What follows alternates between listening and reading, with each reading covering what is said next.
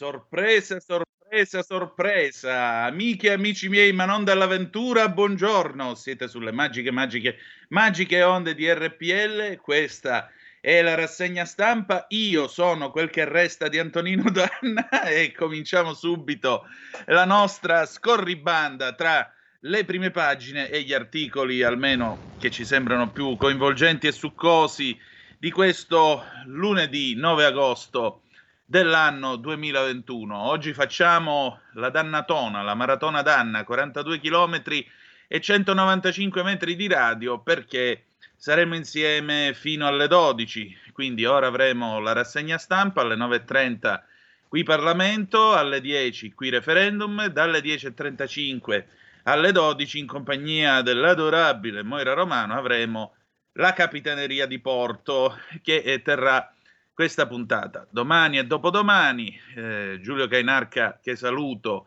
vi ha anticipato qualcosa venerdì scorso. Io avrei voluto passare il mio compleanno con voi, non è stato possibile per un acciacco di salute. Domani e dopodomani andiamo a farci rimettere in asse quello che c'è da sistemare. Per cui da giovedì io tornerò. Non vi libererete facilmente di me. Mi dispiace per voi, vi beccherete altre rassegne stampa. Allora, cominciamo subito, avviamo la eh, condivisione dello schermo e andiamo a vedere le prime pagine di quest'oggi. Eh, prime pagine abbastanza piatte, vi devo dire la verità. Perché? Perché i temi di cui si parla sono sostanzialmente eh, quelli, cioè da un lato abbiamo le Olimpiadi, poi abbiamo la discussione su vaccinazioni e Green Pass e poi ci sono due cose realmente su cose. Una è un'intervista a Silvio Berlusconi sulla stampa nella quale si parla di futuro partito unico del centrodestra e lui è convintissimo di questo, poi ve la leggerò. E un'altra è un'interessante intervista a Matteo Renzi che parte dall'abolizione del eh, reddito di cittadinanza per eh, parlare anche di Quirinale, si accenna a un'eventuale candidatura di Casini, lui dice non dice, insomma, vi garantisco che c'è abbastanza da divertirsi. Per il resto sono prime pagine quest'oggi abbastanza piatte. Voglio salutare in plancia comando delle nostre magiche, magiche, magiche onde il, condott- il nostro nocchiero Roberto Colombo, il quale naturalmente ci sta assistendo. Allora, partiamo dal Corriere della Sera. Il Corriere della Sera questa mattina Giochi da sogno con 40 medaglie. Questa è la notizia di fondo di tutti i giornali di stamattina, la chiusura di Tokyo 2020 con il ricco bottino di medaglie che abbiamo accumulato nel corso di questo periodo. Il conduttore, essendo campione di assalto al frigo, per solidarietà di categoria si associa con i festeggiamenti. Ecco il grande Marcel Jacobs, il portabandiera, sipario sui giochi di Tokyo, record di medaglie azzurre, l'ultimo bronzo nella ginnastica ritmica, le nostre farfalle che hanno conquistato quest'ultimo bronzo. Picchi di 45 gradi al sud, arriva il caldo record del rischio degli incendi. Il tifo e il vuoto, Inter, una Ferrari senza il motore, Beppe Severnini intona eh, il pianto dei tifosi interisti. Al centro la notizia d'apertura del Corriere. Eh, vaccino, piano per i giovani. La sottosegretaria all'istruzione Floridia sia il Green Pass, no alle sanzioni pecuniarie contro i presidi. Figliuolo, corsie preferenziali senza prenotazione. Sale il tasso di positività. Ora è il momento di puntare sui giovani. La battaglia contro il Covid passa alla fase più delicata per arrivare all'immunità collettiva. All'80% di immunizzati entro fine settembre. Così il commissario per l'emergenza, il generale Figliuolo, annuncia una corsia preferenziale senza prenotazione per vaccinare i giovani. Patuanelli invece, il ministro delle politiche agricole dei 5 Stelle, eh, Patuanelli un super bonus per le imprese, una proposta che il Movimento 5 Stelle fa soprattutto per ricucire lo strappo con il nord dove abbiamo problemi ed è inutile negarlo. Abbiamo, eh, negarlo. Poi come ogni estate che si rispetti, purtroppo Abbiamo anche un drammatico giallo, potrebbe essere la vigilessa sparita a maggio, un corpo lungo il fiume giallo. In Val Camonica, il fiume Oglio in Alta Val Camonica ha restituito il corpo di una donna, potrebbe trattarsi dell'ex vigile Laura Ziliani, 55 anni, sparita lo scorso 8 maggio. Non lontana era stata recuperata una sua scarpa. Nell'inchiesta per omicidio volontario e occultamento di cadaveri, indagati due sue figlie e il genero. Questo il Corrierone. Andiamo al Fatto Quotidiano. Il Fatto Quotidiano apre polemizzando, eh, parlando delle uscite di Claudio Durigon. Claudio Durigon, che viene appellato il fascio leghista, politici e società civile, via il sottosegretario. Anche Lampi contro Durigon. Conte ora deve dimettersi. Il presidente dei 5 Stelle, ma anche Maria Falcone e Salvatore Borsellino chiedono la testa del leghista che inneggia Mussolini. Lampi, troppi riabilitano il fascismo, attacco alla democrazia. Sapete che eh, Durigon si è espresso sul parco Falcone Borsellino in quel di Latina, parco mal tenuto a suo dire, e ha detto a questo punto tanto vale ridargli il nome di parco Arnaldo Mussolini. Arnaldo era fratello del duce. Poi l'anniversario, Berlino è il simbolo tragico della guerra fredda. Agosto 1961, un muro divise il mondo, il muro di Berlino che è stato quello che poi a noi bambini nell'Italia degli anni Ottanta ancora permetteva di capire facilmente guardando una cartina geografica dove fossero i nemici. Bastava guardare in alto a destra c'era scritto URSS e si capiva da che parte stare e quali scelte fare. Il foglio, il foglio che parla di scuola, la scuola che non vediamo la dedizione degli insegnanti, la burocrazia inossidabile, i ragazzi fiaccati dalla DAD, l'immaginazione che serve per costruire un nuovo futuro. Oltre l'indignazione c'è di più. La scuola di oggi raccontata da uno scrittore, Marco Lodoli, che la conosce bene, un viaggio oltre i vaccini. Mia madre ha insegnato 38 anni nella scuola italiana, ne è uscita orripilata e ha ragione. Il giornale, il giornale, il giornale apre invece con una notiziola Interessante. Covid, operazione verità. Come vaccinarsi contro le fake news? L'ISS, l'Istituto Superiore di Sanità, smonta bugie e complotti sui sieri. Piero Angela, bella intervista che ha rilasciato, poi ve la leggerò. Parlare con i Novax, la scienza non è un'opinione.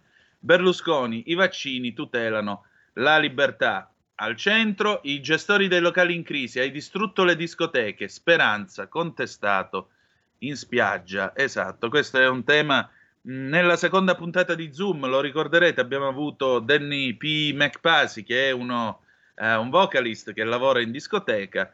Già allora, stiamo parlando dell'8 settembre, niente di meno, del 2020, il settore era ampiamente in sofferenza, sta per passare un anno da quella puntata, oggi è il 9 di agosto, e questa gente ancora, gli esercenti, i titolari delle discoteche, chi lavora, il popolo della notte, come viene chiamato, continua a essere in mezzo a una strada. Vergogna, poco, poco da dire, vergogna. Non possiamo aggiungere altro. Eh, calcio e AD, Messi piange, gli interisti pure, Toni Damascelli poi sul giornale. Vediamo il giorno nazionale, il giorno QN, sapete che anche la nazione e il resto del Carlino Arriva il super caldo, il giorno apre col meteo, arriva il super caldo, allarme incendi. Aspettate che eh, riduciamo un attimo lo zoom perché se no non riesco a leggere pure io.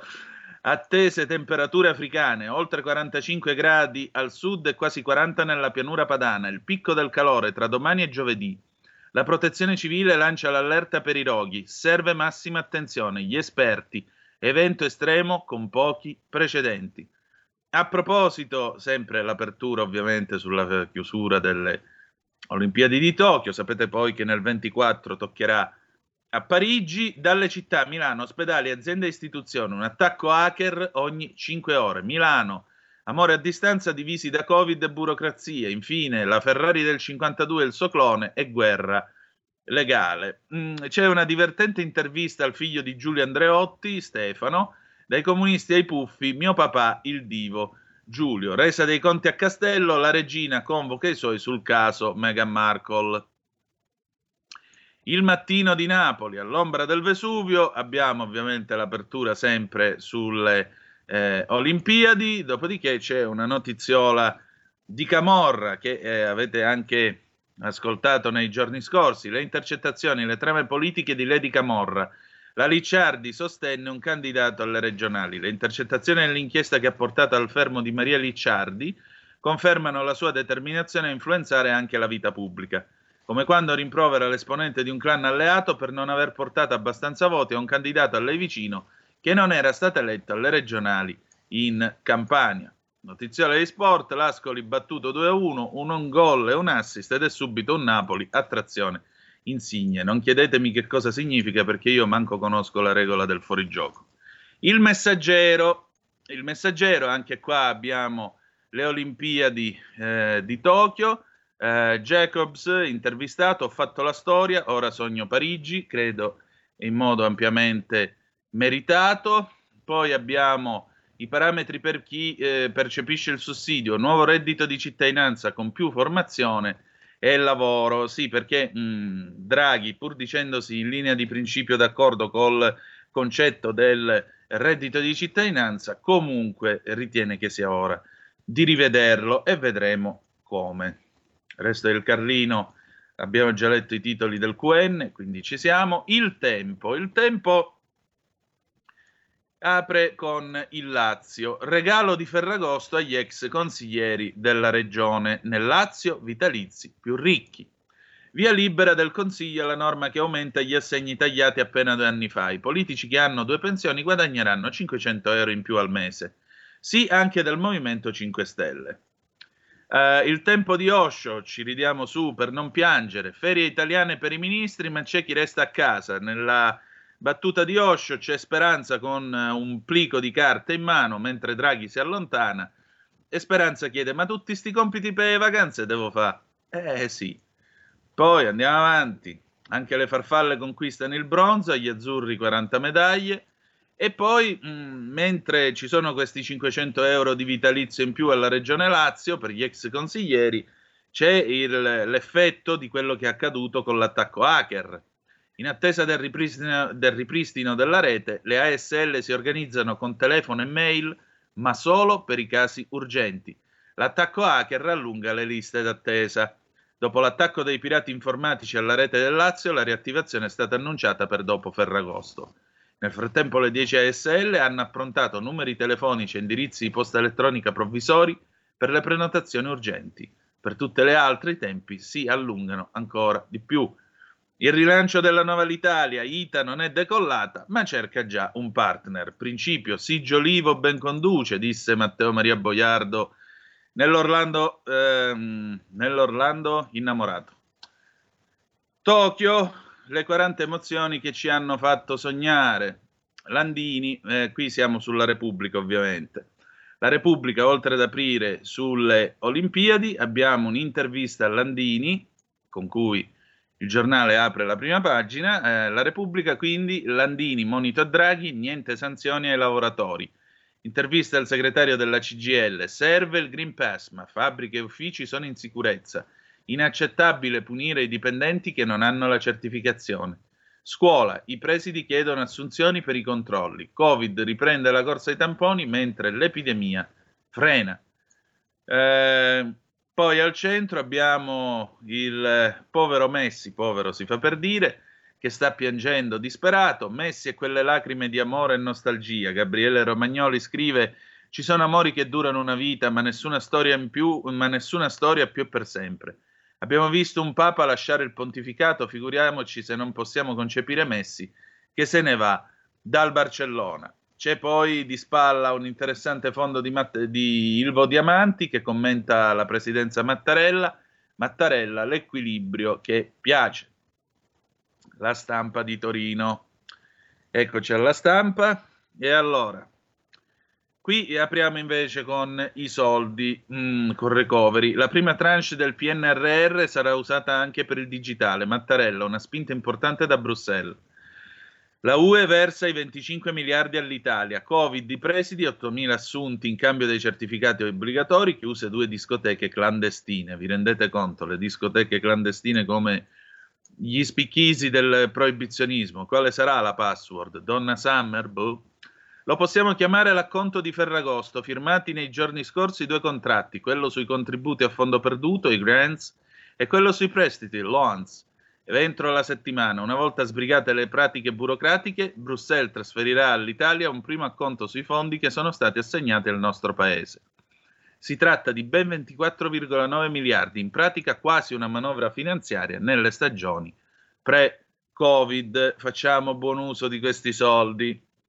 L'intervista Berlusconi rilancia partito unico, di questo parleremo tra poco. Silvio Berlusconi, il leader di Forza Italia, in questa intervista rilancia il suo progetto per il futuro del centrodestra. Faremo il partito unico di centrodestra, ce la faremo.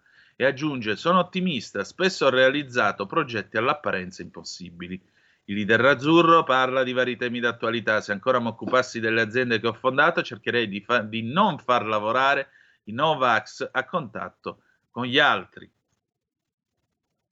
La verità, e siamo alla fine delle prime pagine, poi guarderemo i giornali più in profondità, quotidiano indipendente fondato e diretto da Maurizio Belpietro. Allora, i nostri amici alla verità, altro che ripresa in sicurezza. Il Green Pass è già un disastro economico, non solo dà una falsa sicurezza a chi lo usa. I primi tre giorni di debutto del documento sono una mazzata per ristoranti, cinema, parchi divertimento in un periodo decisivo per consumi e turismo dopo il lockdown. Danni anche per la per la filiera agricola. Fermatevi. Inghippo alla base del ricatto, obbligo impossibile perché il via libera al vaccino è condizionato. Carlo Cambi parte lanciato, eh, il salvacondotto vaccinale in vigore da 72 ore sono bastate a smentire Mario Draghi che il 23 luglio con i giornaloni a sottolineare come quell'esternazione fosse un pugno nello stomaco a Matteo Salvini, annunciò il Green Pass non è un arbitrio, è una condizione per tenere aperte le attività economiche ed è una misura che dà serenità. Non è andata così, un quarto del PIL soffre e basta ascoltare presidi, ristoratori, turisti arrabbiati e così via. Al centro, finché attacco la Cuccarini va bene, se faccio domande mi massacrano. Eter Parisi ancora. Sugli scudi, Francesco Borgonovo, un richiamo l'anno, ma pure i tifosi della lineatura dimostrano che la card, il Green Pass, non serve. Al centro la Lega apre il fronte immigrazione, la Morgese assente, così non va. Il sottosegretario all'interno Nicola Molteni critica il suo ministro, presi in giro, intervista di Capezzone, intervista piuttosto dirompente al sottosegretario leghista all'interno Nicola Molteni, il Carroccio apre fronte, il fronte dell'immigrazione, contesta l'operato di Luciana Lamorgese. Credo ci sia un problema, è il motivo per cui Salvini di recente ha affrontato il tema direttamente con Draghi, che ha mostrato attenzione. Credo che il Premier abbia piena consapevolezza del fatto che serva un cambio di passo. Abbiamo bisogno di traghetti turisti e non di immigrati. Prosegue. Sono preoccupato per l'inerzia di troppi, 8.000 sbarchi solo a luglio. O c'è una risposta europea o serve una risposta nazionale. Carlo Mornati, capo delegazione italiana alle Olimpiadi finite ieri, potevamo vincere sette medaglie in più. Siamo sempre molto bravi a raccontarci quello che poteva essere, insomma, direi che comunque 40 medaglie sia stata un'Olimpiade record. Libero. E chiudiamo le prime pagine nazionali. Grana per il governo, tre italiani su quattro, basta immigrati. Sbarcano in centinaia in Sicilia, decine col Covid. Il sondaggio, bocciata la Lamorgese, delusi pure gli elettori PD, serve una svolta. Il servizio di Pietro Senaldi, il caso Farina, Alessandro Sallusti se la prende con Fabrizio Roncone del Corriere della Sera per l'articolo che ha scritto ieri intervistando eh, Renato Farina, ex agente Betulla. Ecco come fanno gli squadristi in doppio petto. Al centro, l'integrazione non fa vincere, medaglia di legno a Malagò, vuole lo Ius Soli. Ma la notiziola più eh, succosa, almeno che mh, mm, poi vi leggerò, Renzi a tutto campo, non mollo, va abolito il sussidio Movimento 5 Stelle, e cioè abolito il reddito di cittadinanza. Abbiamo poi i giornali locali, Brescia oggi del lunedì, Gialla Temu, cadavere sepolto in riva all'olio, il Corriere della Romagna il lunedì, balli in disco e feste abusive, scatta subito la chiusura, la Gazzetta del Sud, Sicilia tra i roghi e l'incubo lucifero, le ASP di tutte le province allertate per la prevista ondata di calore. Ragazzi, state in casa perché quando in Sicilia si arriva a 45-47 gradi, vi assicuro che vedete il mondo ribaltato. Gazzetta di Modena, Sassuolo, incidente in piena notte, muore in moto a 26 anni. Raffaele Monaco ha sbattuto contro un palo dentro una rotatoria. La Gazzetta di Parma, Via Verdi, la rabbia degli abitanti, bivacco continuo. Il giornale di Brescia, trovato cadavere a Temu e l'ex vigilessa scomparsa. Il cittadino finisce con l'auto nella roggia, muore una mamma di Mairago. Il Gazzettino, Veneto Record, un milione di test gratis in sei settimane. Giornale di Vicenza c'è un ricovero all'ora, di nuovo in guerra. Il piccolo, la Slovenia apre alle barche non, immarico- non immatricolate. Il Tirreno, dramma nella notte, questa donna lascia due figlie. Shanghai muore di infarto a 48 anni. La nuova di Venezia e Mestre, tamponi e boom per i test dei turisti, servono aiuti. La prealpina, l'Olimpo tricolore. La provincia, Green Pass a Como, problemi per gli stranieri. Insomma, questo è, diciamo così, per dirla con Cronkite, that's the way it is, è così che vanno le cose in questo 9 di agosto. Andiamo a vedere i giornali più in profondità, i quotidiani nazionali più in profondità in questa rassegna stampa. Sono le 8.52, più o meno siamo in orario, direi. Allora, andiamo a vedere. Vi dicevo, andiamo a vedere queste due interviste prima di tutto, perché credo siano le, più, le cose più rilevanti di questa mattina sotto il profilo politico. E allora vi dicevo, sulla, sulla stampa c'è questa intervista a Silvio Berlusconi che parla del partito unico di centrodestra. Ugo Magri, il collega Ugo Magri, Mm, colloquia con lui, Silvio Berlusconi, leader di Forza Italia. Sono ottimista, spesso ho realizzato progetti all'apparenza impossibili. Se ancora mi occupassi delle aziende che ho fondato, cercherei di non far lavorare i Novax a contatto con gli altri. Faremo il partito unico di centrodestra. Green Pass, da ex imprenditore dico di sì. Eh, Magri gli chiede prima di tutto, chiede prima di tutto a sua emittenza, come lo chiamavano negli anni Ottanta, come sta si alternano voci qualche volta allarmanti. In, la ringrazio per avermelo chiesto, approfitto dell'occasione per ringraziare tutti coloro che si occupano per le mie condizioni di salute. In verità non c'è alcun motivo d'allarme, tuttavia gli effetti del cosiddetto long covid si fanno ancora sentire in modo severo, danno una stanchezza profonda ed altri effetti collaterali, anche perché il Cavaliere ne compie 85 il 29 di settembre ma lentamente ne sto uscendo e riposo qui nella meravigliosa Sardegna, nel favoloso ormai famoso parco del presidente, mi fa molto bene. Restando in tema, scusate, di salute, se dipendesse da lei, quale strategia adotterebbe per convincere Novax e Nivax? Da ristoratore chiederebbe ai suoi clienti di mostrare il Green Pass, da imprenditore imporrebbe un obbligo vaccinale ai suoi dipendenti? Da ristoratore ovviamente osserverei le leggi dello Stato, risponde Berlusconi, anche se non le condividessi, ma in questo caso le condivido appieno. Del resto, non rispettarle sarebbe anche una forma di concorrenza sleale verso i colleghi che operano secondo la legge. Voglio aggiungere però che i ristoratori vanno anche adeguatamente compensati e risarciti, più e meglio di quanto è stato fatto ora.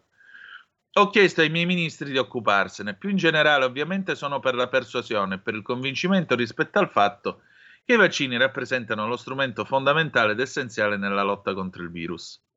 Ciò nella, cont- nella consapevolezza che i rischi per la salute derivanti dalla mancata vaccinazione sono ben maggiori rispetto ai rarissimi casi di reazioni avverse seguite all'inoculazione. Si è fatta troppa confusione. Il vaccino è fondamentale per se stessi e per ridurre il rischio di infettare gli altri. Quindi è una tutela della libertà di tutti di non ammalarsi, lo spiegherei ai collaboratori delle aziende che ho fondato se ancora me ne occupassi e nel caso qualcuno s'ostinasse a rifiutare il vaccino cercherei prima di tutto un modo per farlo lavorare non a contatto con gli altri. Berlusconi parla anche del suo rapporto con Draghi, dice che è eccellente, non ha consigli da dargli perché eh, naturalmente ha una lunga esperienza istituzionale ed oggi anche politica. Si parla del Quirinale. Di Quirinale Berlusconi dice non intendo toccare l'argomento fino alla naturale scadenza del mandato del presidente ehm, Mattarella. Naturalmente deve essere una figura, il successore di Mattarella deve essere una figura garante che cessa di appartenere a una parte. Così è stato con molti presidenti e così sarà per il futuro. Dopodiché si entra nel tema politico. Il suo partito e la Lega stanno sostenendo il governo con notevole impegno. Con altrettanta energia, però, Fratelli d'Italia cerca di farlo cadere, due scelte che più antitetiche non si potrebbe.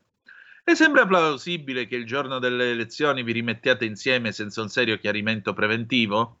Risposta.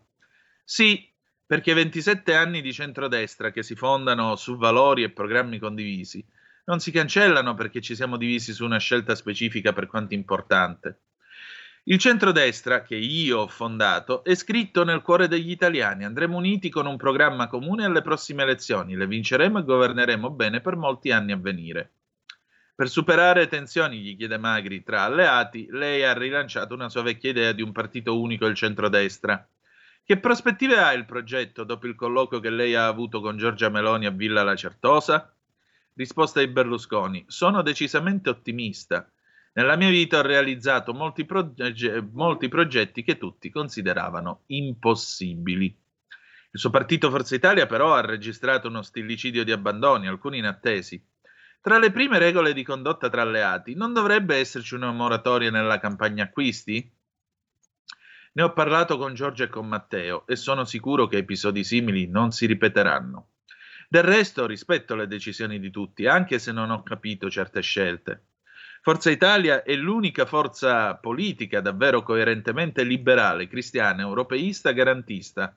Siamo gli unici a batterci contro l'oppressione fiscale, l'oppressione burocratica, l'oppressione giudiziaria. Forza Italia ha una funzione essenziale non solo oggi, ma soprattutto per il futuro, anche nel partito unico, quando nascerà. Eh, però, visto che parliamo di giustizia, eh, naturalmente Magri gli chiede: non risulta che lei abbia ancora firmato per i referendum radicali e della Lega sulla giustizia? Ha in programma di farlo oppure nutre riserve al riguardo? Non ho alcuna riserva. I referendum toccano argomenti che sono quelli tradizionali di Forza Italia, tant'è vero che i nostri militanti hanno raccolto le firme anche in quest'agosto in tutte le città italiane. Spero comunque che i referendum servano prima di tutto come stimolo a governo e Parlamento. Una carezza alla signora Merkel, eh, un tempo definita in modo poco salottiero, come tutti ricordiamo, è molto difficile riempire un vuoto come quello, e qui c'è anche un'involontaria ironia, secondo me, un vuoto come quello che lascerà la signora Merkel nella politica europea. Però una cosa è certa, l'Europa e l'Occidente soffrono di una carenza di leadership forti e autorevoli che forse non ha precedenti nel dopoguerra. E su questo Berlusconi ha ragione da vendere. Speriamo che emerga qualche figura nuova, un'Europa con una politica estera e di difesa comune, quindi tra i grandi protagonisti del mondo, richiede una leadership di alto livello politico. Infine, si parla di sport, come spiega i successi dell'Italia calcistica agli europei, rivelazioni nel tennis e pioggia di medaglie olimpiche, pura casualità, come insinuano all'estero, o c'è una voglia di ripartenza che passa anche dallo sport? C'è la straordinaria grandezza e passione delle italiane e degli italiani. Voglio fare i complimenti a tutti gli atleti che hanno conquistato tanti successi, ma anche al CONI e al presidente Malagò perché i successi sono anche il punto d'arrivo di un grande lavoro di preparazione. Il nostro meraviglioso paese sorprende sempre, soprattutto nei momenti difficili. Come no, noi siamo quelli del Piave, non ve lo scordate. Andiamo a vedere l'altra intervista, quella... Eh, no, andiamo in pausa, dopodiché abbiamo, oh yes, i, i Chicagovic con Street Player, cover dei Chicago, 1979, a tra poco.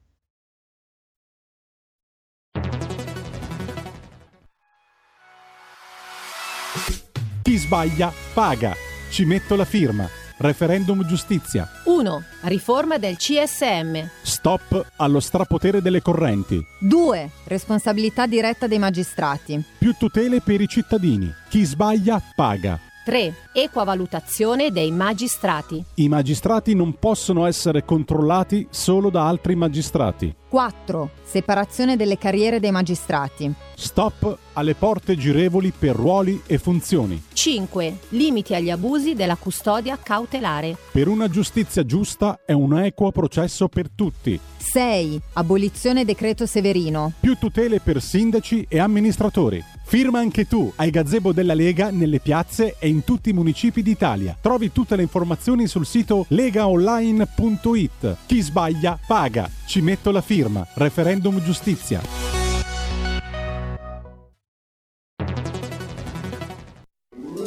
Stai ascoltando RPL. La tua voce libera, senza filtri né censura. La tua radio.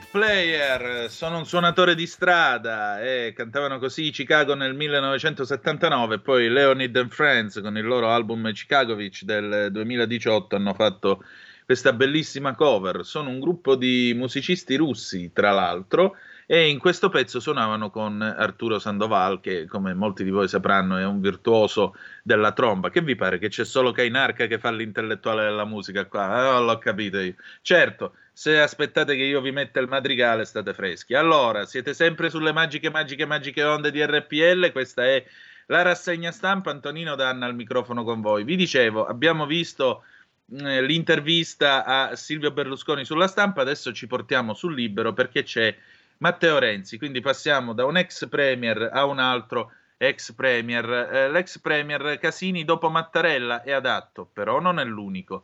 Non mollo, il sussidio 5 Stelle va abolito. Matteo Renzi, capisco la prudenza di Draghi, ma sul referendum noi tiriamo diritto. È un onore aver mandato via Bonafede. Fausto Carioti intervista mh, mm, eh, l'uomo di Rignano sull'Arno e, e giustamente dice, insomma, eh, eh, conferma eh, che chiederà un referendum per abro... Per abro mm, oddio mio, mi, stanno, mi, mi sto in, in, impappinando conferma che chiederà il referendum per abrogarla? Sì, la legge è stata votata da Lega e 5 Stelle ed è difesa da PD e LEU. L'unica strada è il referendum. Ci daranno ragione in tanti, vedrà. Del resto i grillini misurano in queste ore la loro miopia. Ci hanno fatto rinunciare alle Olimpiadi di Roma. Come sarebbe stato bello poter permettere agli Jacobs, ai Tamberi, ai Tortu di difendere il titolo nella meravigliosa cornice di Roma. Invece la Raggi ha detto di no e le Olimpiadi si faranno a Parigi. Una beffa. I populisti fanno danni che durano a, lungo, noi siamo quelli che aggiustano i loro pasticci. Il referendum sul reddito va in quella direzione. Lei si è detto soddisfatto della riforma della giustizia, eppure ha firmato i referendum dei radicali, segno che il testo di Marta Cartabia non l'accontenta. Quando avremo una riforma degna di questo nome? Serviranno anni, risponde Renzi, e non basteranno nemmeno i referendum, che sono solo un passo in avanti come un passo avanti è l'aver mandato in soffitta Bonafede l'ideologia grillina. Non ho niente contro Bonafede, ma considero un onore averlo tolto dal ministero. Aveva una brillante carriera come DJ, perché interromperla per fare l'uomo di legge? Fa meno danni con la musica che con la giustizia. La riforma Cartabia è un primo passo, ma il primo passo non ti porta dove vuoi, ti toglie da dove sei. I vostri rapporti col PD non sono, non sono, migliori, ora si passa a parlare della legge Zan. Mm, vi hanno accusato di flirtare con la destra, magari non con i partiti, ma con gli elettori sì. Vi state riposizionando? Non siamo noi a riposizionarci, ma è il PD. Vogliamo approvare una legge contro i crimini legati all'odio verso omosessuali, transessuali, eh, persone con disabilità. Il PD vuole tirarla per le lunghe e farci sopra un pezzo di campagna elettorale per le amministrative. Come finirà? La approveranno ad ottobre con noi e il centrodestra e cambierà sui punti più divisivi, identità di genere, libertà d'opinione e scuola. È una legge contro l'odio, evitiamo di approvarla a colpi di violenza verbale, facciamo uno sforzo tutti insieme. Stupito dalla violenza del PD, senatore, la violenza verbale non è del PD, ma dei grillini, di alcuni influencer, di alcuni attivisti LGBT. Quanto al PD, trovo incredibile che su un tema così complesso prenda la linea di Fedez e non ascolti le femministe di sinistra. La cultura postcomunista arcilesbica, la critica della subalternità culturale della sinistra agli influencer, del resto, è il filo conduttore del mio libro. Mm, si parla sempre del suo libro a proposito di rapporti con eh, Berlusconi, le parole migliori nel suo libro sono per Silvio Berlusconi, ciò che le disse dopo le vicende giudiziarie di sua madre. Sono cambiate molte cose da quando il PD a cui lei apparteneva votò per cacciarlo al Senato. Dividiamo i due aspetti. Io non sono mai stato alleato di Berlusconi, anzi lui è stato decisivo nel farmi perdere il referendum. Se avesse tenuto sul patto del Nazareno, oggi sarebbe un'altra storia. E del resto, anche i provvedimenti più utili come il Jobs Act, Industria 4.0, i PIR e l'IRAP li abbiamo approvati senza Forza Italia.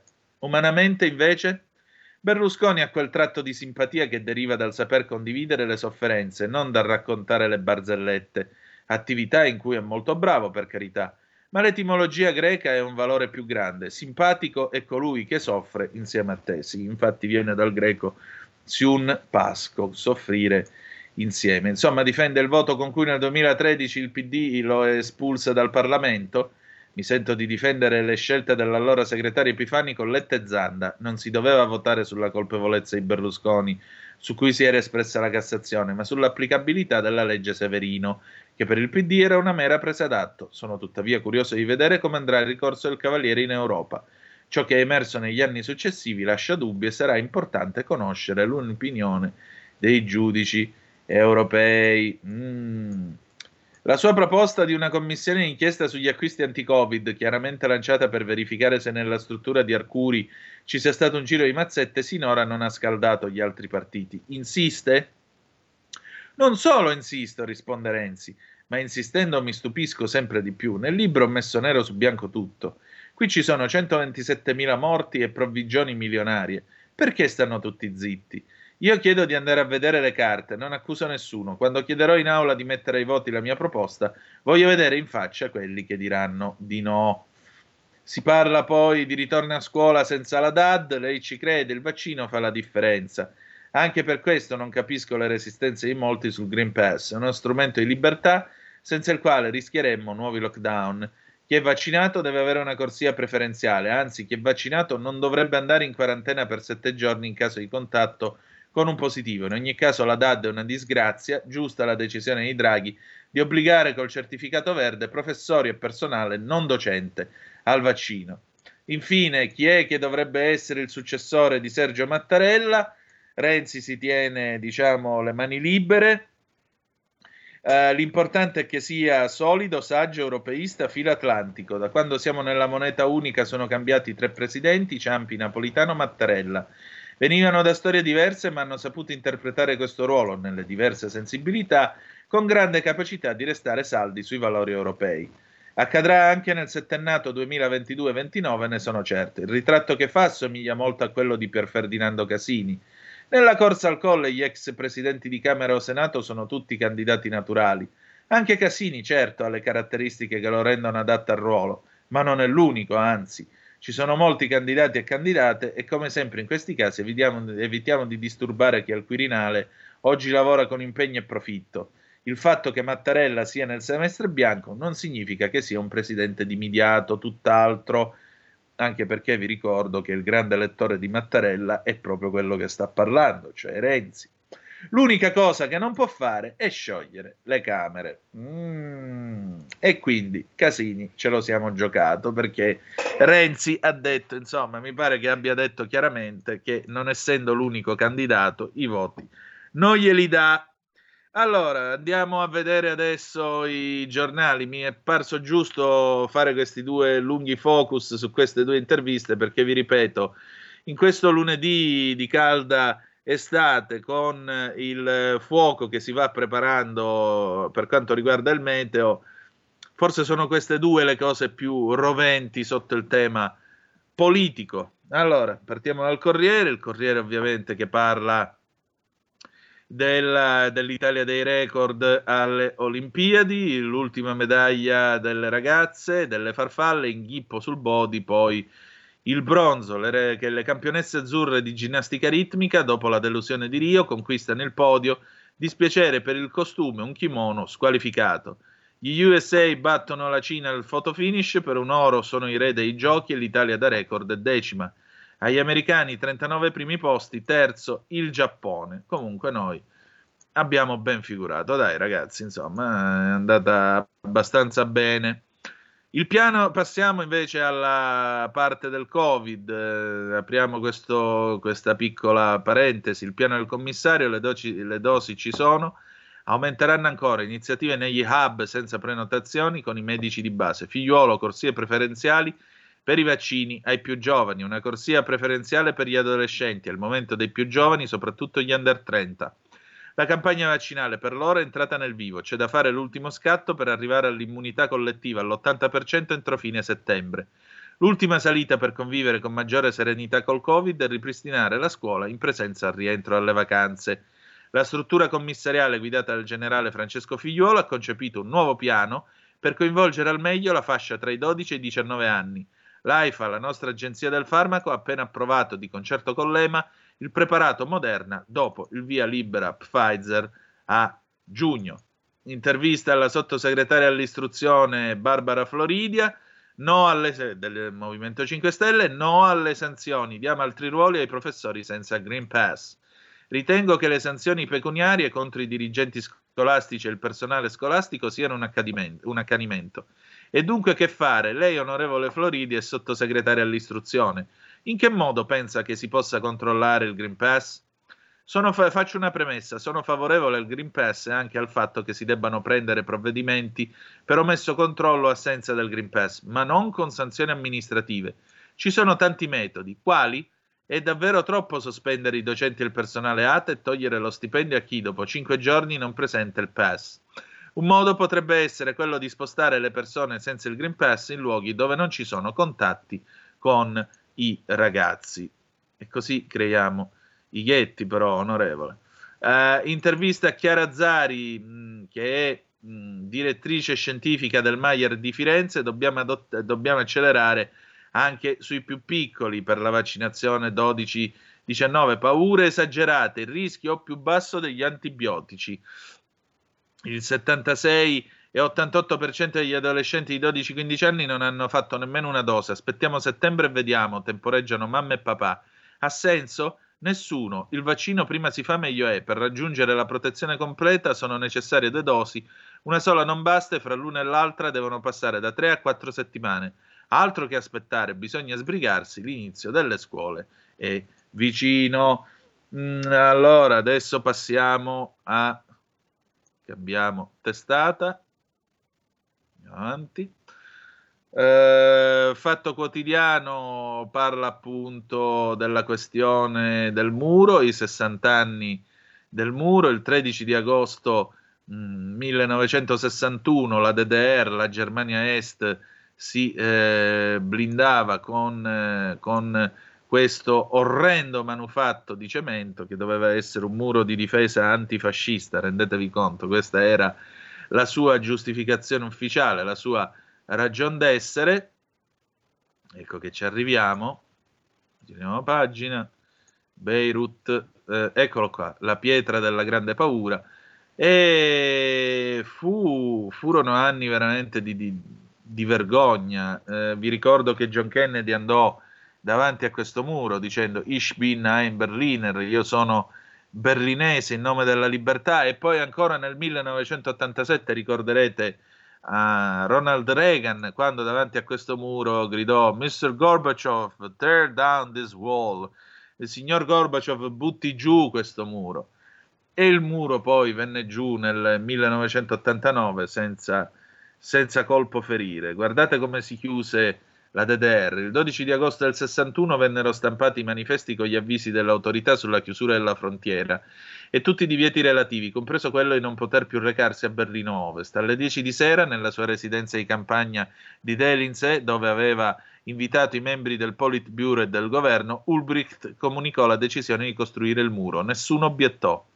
A mezzanotte, Heinz Hoffmann, comandante in capo della Nazionale Volksarmee, eh, schierò l'ottava divisione motorizzata con 7200 uomini alcuni reparti della prima divisione motorizzata nel centro di Berlino Est e lungo l'anello esterno di Berlino Ovest per formare una cintura di sicurezza larga un chilometro. All'1.30 del 13 di agosto un annuncio speciale radiofonico avverte la popolazione che si sta costruendo l'anti-imperialistische Schutzwall, una barriera per contrastare le mire imperialistiche destabilizzanti. Vabbè. Meno male che questa cosa è finita e meno male che per fortuna il comunismo è stato battuto almeno in Europa. Poi a Cuba o in Cina eh, purtroppo le cose vanno come, mm, come, vanno. Chiedere a Paolo Formentini, che sull'argomento è uno dei pochi politici ferrati che sa quello di cui sta parlando quando apre bocca sull'argomento Cina, Hong Kong e così via. Allora, il giornale.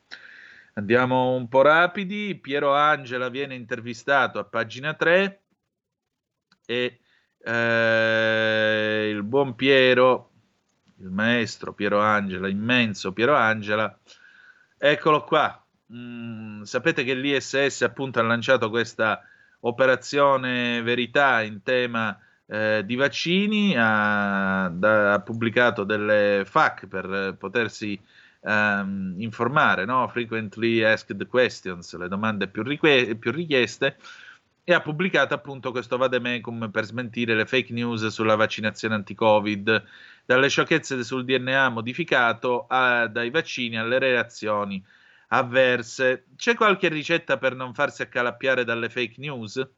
Prima di internet, dice Piero Angela, l'informazione, anche quella scientifica, era monopolizzata dai giornalisti.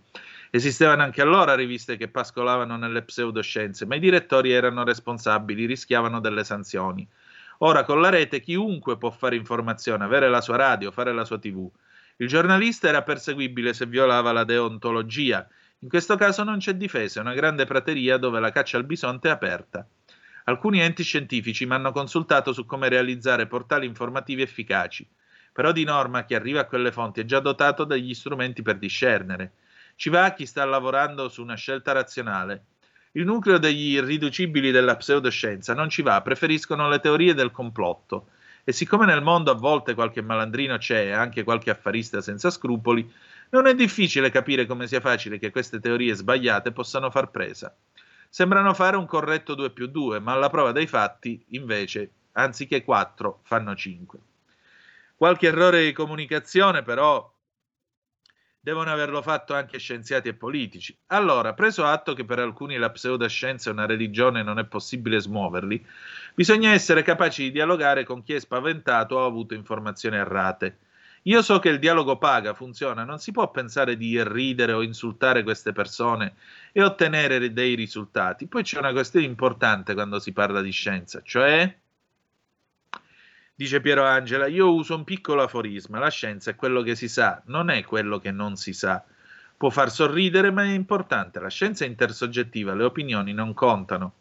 Mi spiego, le opinioni sono utili per fare scienza, ma poi vanno dimostrate. I vaccini sono stati sottoposti a trial lunghi e complessi e quello che esce dai trial non è un'opinione.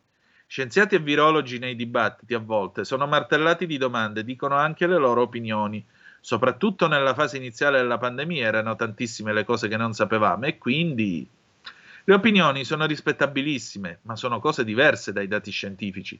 La scienza arriva quando le opinioni sono validate e bisogna insegnare alle persone a vedere la differenza. Andiamo eh, al eh, giorno, facciamo questo velocissimo excursus sul giorno, perché il giorno, vi dicevo, apre sul concetto di caldo africano, la caldazza che sta arrivando e sta per colpire il nostro paese, eccola qua. Momentino che il computer a carbonella dovrebbe riuscire a caricare, sì, ce l'ha fatta. Allora, arriva il caldo africano, allerta, Roghi, Draghi mobilita la protezione civile, in Calabria è già emergenza per gli incendi, da domani picchi di calore con temperature fino a 45 gradi. In Sicilia, tra l'altro, le fiamme hanno sfiorato il Cretto di Burri e la enorme opera, una delle più grandi opere di eh, land art al mondo, che copre come un sudario di cemento e, ripercu- e mh, ripercorre le vie di quella che era Gibellina Vecchia che è stata distrutta al terremoto del Belice nel 68. Eh, questa settimana l'Italia sarà investita da un'intensa ondata di calore con picchi di 45 gradi e la protezione civile lancia l'allarme. Nei prossimi giorni il rischio incendi aumenterà in tutto il paese. Dunque è necessaria la massima attenzione e la collaborazione dei cittadini. A chiedere il massimo impegno per evitare una nuova emergenza il capo del Dipartimento Fabrizio Curcio. Abbiamo alle spalle giornate impegnative e drammatiche sul fronte, sul fronte, della lotta agli incendi, dice, e le temperature che ci, ne, che ci, attendono nei prossimi giorni, raggiungendo valori elevati nelle giornate di martedì 10 agosto e mercoledì 11 agosto, ci impongono la massima attenzione. Per questo è fondamentale evitare ogni comportamento che possa generare incendi e segnalare tempestivamente anche roghi di piccola entità.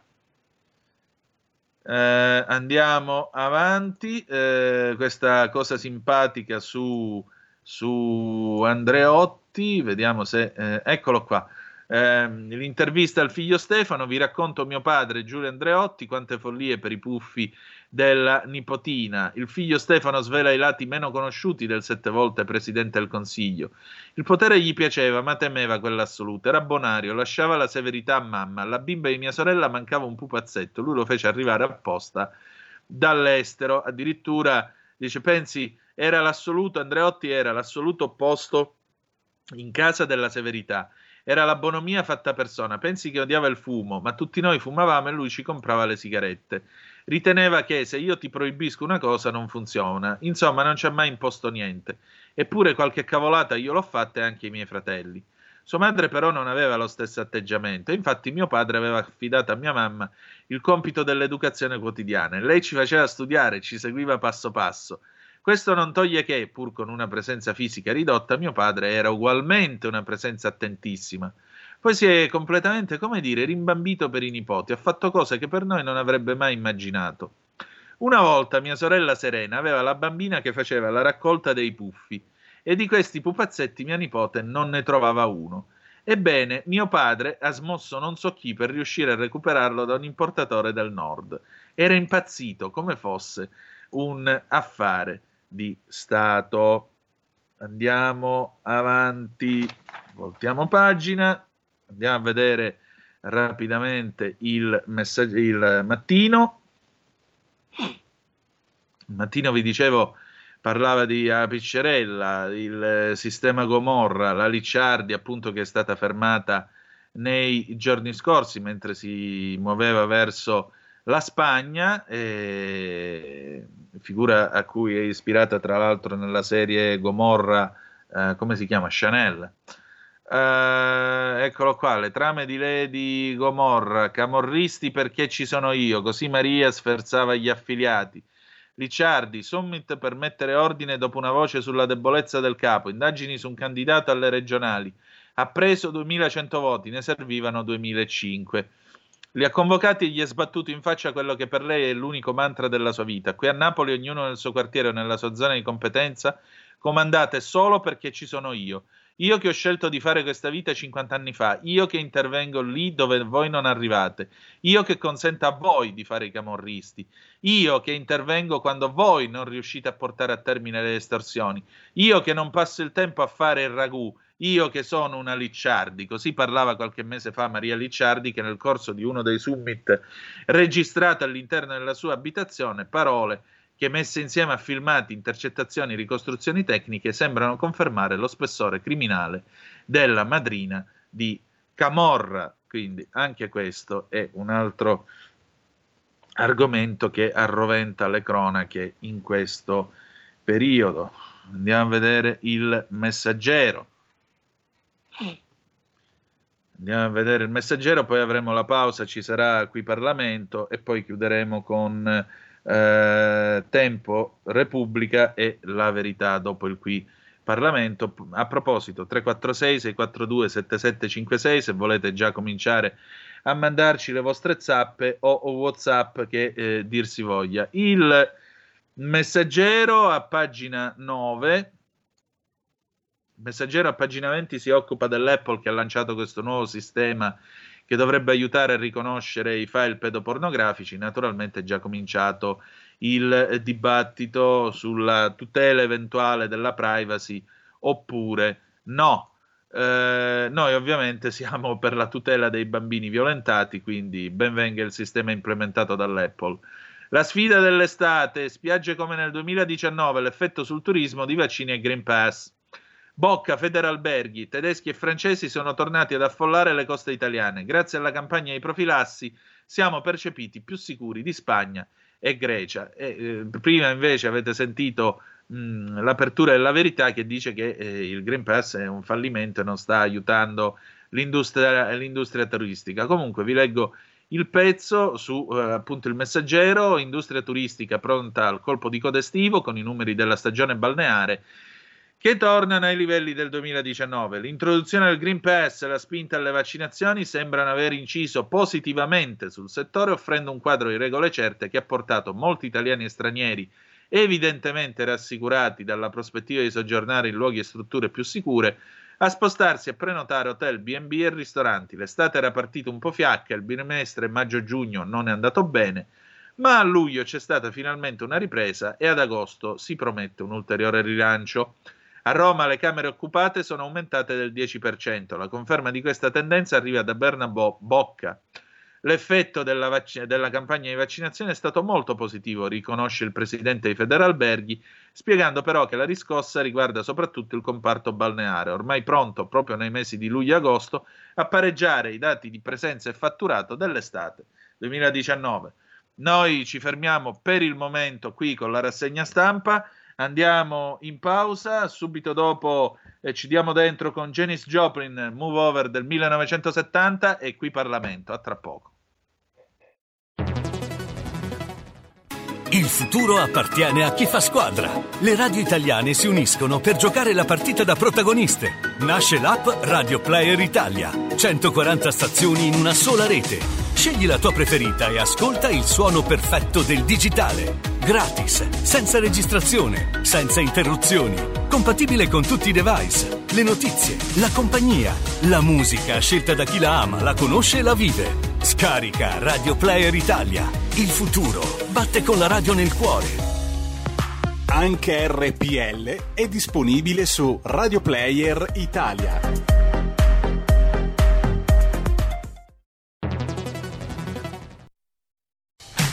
Porta con te ovunque RPL la tua radio. Scarica l'applicazione per smartphone o tablet dal tuo store o dal sito radiorpl.it. Cosa aspetti?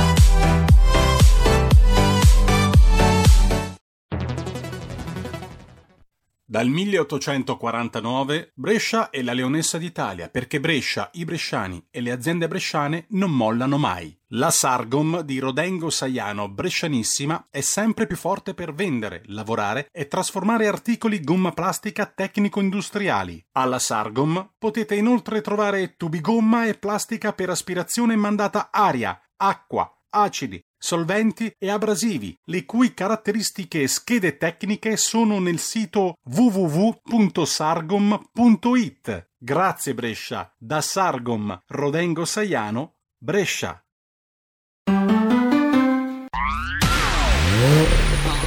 Auto nuova fiammante col suono nuovo DAB Plus che si sente a tuono La provi e senti subito com'è che va DAB Plus la tua radio migliorerà Digital Radio, il suono perfetto.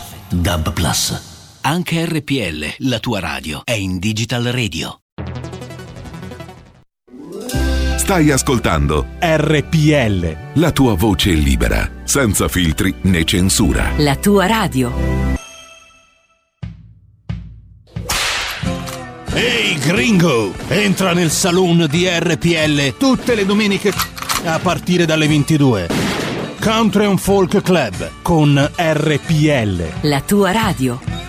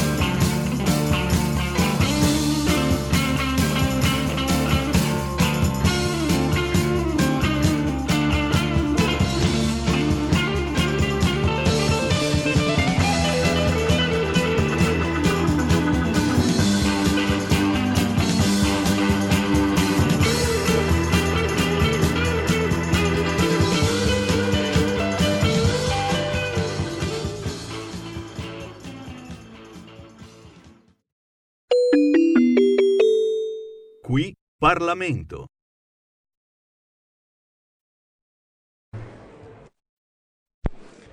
La ringrazio Presidente. Entro con punta di piedi in questo delicato dibattito che è stato acceso e sollevato poc'anzi dal collega Fiano. È premesso che chiunque abbia sbagliato in qualunque comportamento che costituisca fatto di reato in questo Paese è scritto che deve evidentemente risponderne all'autorità giudiziaria e su questo mi sembra che non ci possano essere punti diciamo di indecisione. Così come non possono esserci punti di indecisione o di titubanza rispetto alla presunzione di innocenza che dobbiamo considerare elemento indefettibile di ogni giudizio che avviene in queste moderne udienze preliminari pubbliche che avvengono all'interno dei social, avvengono sui giornali come un quotidiano di Caserta giorni, po- proprio ieri ha in qualche modo dimostrato di voler inaugurare come nuova modalità di giudizio pubblico sui fatti che costituiscono oggetto evidentemente di un accertamento giudiziario. Dall'altra parte mi sento di chiedere a tutti voi e anche al Ministro che cosa sta succedendo alla giustizia italiana, che cosa sta succedendo. Sono trascorsi pochi giorni dai fatti veramente ignobili della diffusione all'interno dei social di immagini afferenti alla tragedia di Mottarone. Sono state diffuse delle immagini del tutto inutili, come ho detto anche spiegandolo ad alcuni colleghi, che in una fase di misure cautelari fossero già disponibili da un fascicolo di indagine per motivare la misura cautelare e devo dire non mi ha stupito la risposta di quel giudice che non ha ritenuto di convalidare la misura disposta e richiesta dal pubblico ministero quando il pubblico ministero ha utilizzato una motivazione per richiedere quelle misure cautelari dicendo eh ma il fatto è mediaticamente rilevante. No, non basta che il fatto sia mediaticamente rilevante per disporre una misura cautelare a carico di chiunque. Ebbene, anche in questo frangente, dove non dubitiamo che il ministro Consolerzia, dove ha sempre voluto che si esercitasse la Costituzione di parte civile nei confronti di altri episodi di violenza, voglio ricordare San Gimignano, sempre a carico di alcuni agenti, sia altrettanto solerte nel costituirsi parte civile anche nei processi che ci saranno per le rivolte avvenute in quello stesso carcere, compiute da alcuni soggetti che evidentemente anche quelli dovranno rispondere all'autorità giudiziaria per fatti avvenuti all'interno di un carcere e forse, come dissi, se ricorderete, mesi fa in maniera anche un po' ve- veemente, forse stimolati anche da soggetti criminali esterni che ne hanno condotto alcune eh, operazioni di quella rivolta. Ebbene, vorrei quindi sottolineare e concludo che la sete di notizie non può pregiudicare il corretto esercizio dell'azione penale, condizionando il giudice o le corti per il peso mediatico che la gente si sente giustamente di dover esprimere di dover cercare la notizia all'interno delle fonti appunto delle eh, news e dei giornali e dei telegiornali. Quindi noi saremo certamente garanti, ma non ci sentiamo di colpevolizzare una divisa e né tantomeno di dimenticare che in un luogo di pena lo Stato deve garantire la salute dei detenuti, deve garantire il loro corretto momento detentivo e anche socio-rieducativo, ma assolutamente non possiamo permettere che la stampa di leggi come pubblici criminali, coloro i quali sono in attesa di una valutazione giudiziaria. Grazie. Qui Parlamento.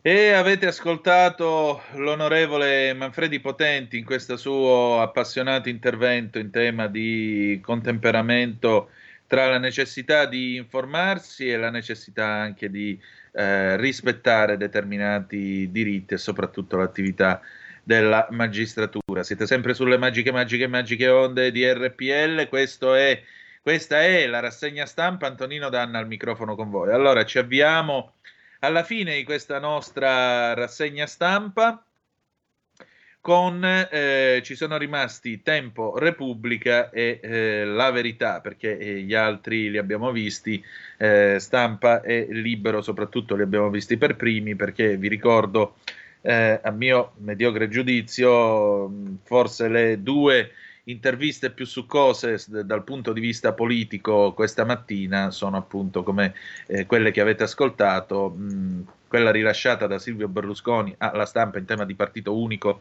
del centrodestra e eh, Matteo Renzi in tema di Quirinale e mh, reddito di cittadinanza. Bene, andiamo a vedere che cosa succede leggendo il tempo, Casta Italia, un emendamento al bilancio ridimensiona il taglio approvato appena due anni fa. Il blitz di PD e 5 Stelle fa infuriare Fratelli d'Italia. Il Lazio riaumenta i vitalizi. Mensalità più alta per gli ex consiglieri regionali che percepiscono due assegni come gli eurodeputati. Uh, la nuova norma modifica il taglio del 40% applicato all'assegno agli ex consiglieri che sono stati anche parlamentari o eurodeputati e che percepiscono quindi il doppio vitalizio. L'emendamento modifica l'articolo 40 bis della legge regionale numero 9 del 2019 che riformava i vitalizi confermando sì il taglio del 40%, ma al netto di una franchigia pari al trattamento minimo INPS. Tradotto circa 500 euro in più al mese per gli ex consiglieri regionali col doppio vitalizio la norma non si applica per chi invece percepisce solo l'assegno da consigliere. Io ve l'ho letta, fate voi. Eh, Chiara Colosimo di Fratelli d'Italia, questa è una beffa, un provvedimento presentato all'ultimo durante l'attacco hacker, senza discutere e senza relazione illustrativa. Quindi questo è quello che sta succedendo nel Lazio. Però io, mh, sempre sul tempo, vado a pagina 12, vediamo se eh, 8, 9, qua abbiamo Don Sturzo. Vado a pagina 12 perché appunto non bastava il Covid, l'attacco hacker al sito della regione ha reso ancora più pro- problematico prenotare una prestazione. Esami con liste d'attesa infinite in attesa del ripristino della rete, le ASL si organizzano con mail e telefono, ma solo per i casi urgenti. Sapete appunto che c'è stato l'attacco hacker ai sistemi informativi e informatici della, eh, della regione Lazio con un eh, ransomware. I ransomware sono quei virus che ti entrano dentro il computer, criptano tutto il materiale che c'è dentro e poi ti dicono se tu vuoi riavere tutto il tuo materiale mi devi pagare appunto il ransom, il riscatto. E eh, naturalmente, insomma, è chiaro che lo Stato non si poteva piegare al ricatto dei criminali informatici, poi ci saranno tutte le valutazioni da fare in tema di smart working e così via. Resta il fatto che in questo servizio di Antonio Sbraga, recupero recoup, missione, quasi, impossi- missione quasi impossibile almeno per il momento. Dopo l'attacco dei pirati informatici alla rete regionale, infatti, la riattivazione è stata annunciata per il post Ferragosto. Nel frattempo le 10 ASL hanno approntato numeri telefonici e indirizzi di posta elettronica provvisori per le prenotazioni urgenti e quindi ci sono tutti i numeri di telefono dell'ASL di Roma 1, 2 e così via. Eh, in molti casi la gestione è limitata alle prestazioni ambulatoriali con priorità U e B, ossia solo per i casi indicati nelle prescrizioni dei medici di famiglia come urgente da eseguire entro 72 ore o breve entro 10 giorni. Non sono quindi incluse quelle differibili entro 30 giorni per le visite e 60 per gli esami strumentali, che però sono altrettanto necessarie per controlli e prevenzione. In questa fascia le liste d'attesa erano già chilometriche, anche a causa delle prestazioni perdute per il blocco Covid prima dell'attacco informatico. Figurarsi dopo la sospensione quanto potranno diventare infinite Alcune prestazioni infatti risultavano già inaccessibili, come la colonscopia virtuale. Quindi attenzione perché eh, nel Lazio la sanità eh, is burning, sta bruciando, è in, in gravi condizioni e naturalmente eh, causate sia dal, dall'attacco hacker che dalla necessità di eh, ricalibrarsi e riconfigurarsi visto quello che è accaduto. Nel frattempo la lettera 35 che io ho qua sotto la scrivania sta ridendo dei computer e vabbè, cose che capitano. Allora, andiamo a vedere Repubblica. Repubblica.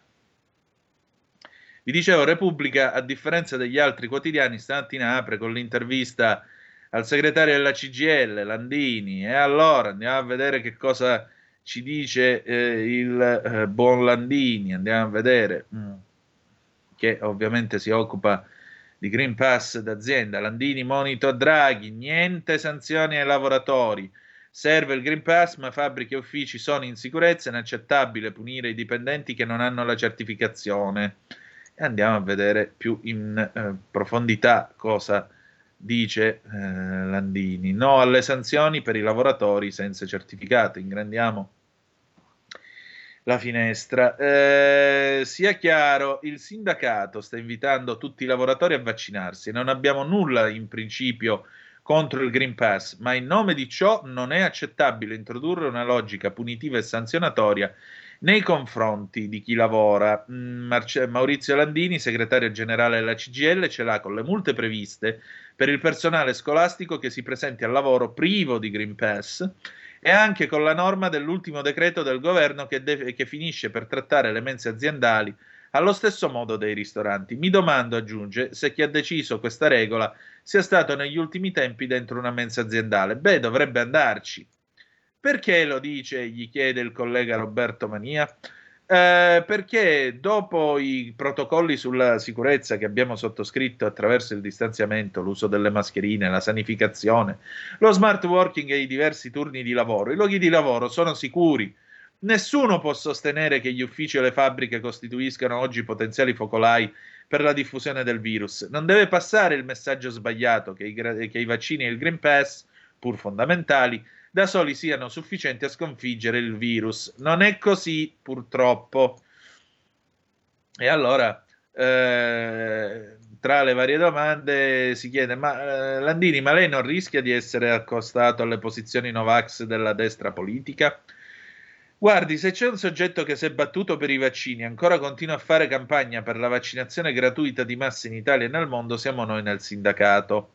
Quel che sto cercando di dire è che insieme al Green Pass e alle vaccinazioni servono altri interventi strutturali per risolvere una volta per tutte il problema del coronavirus. Non possiamo abbassare la guardia.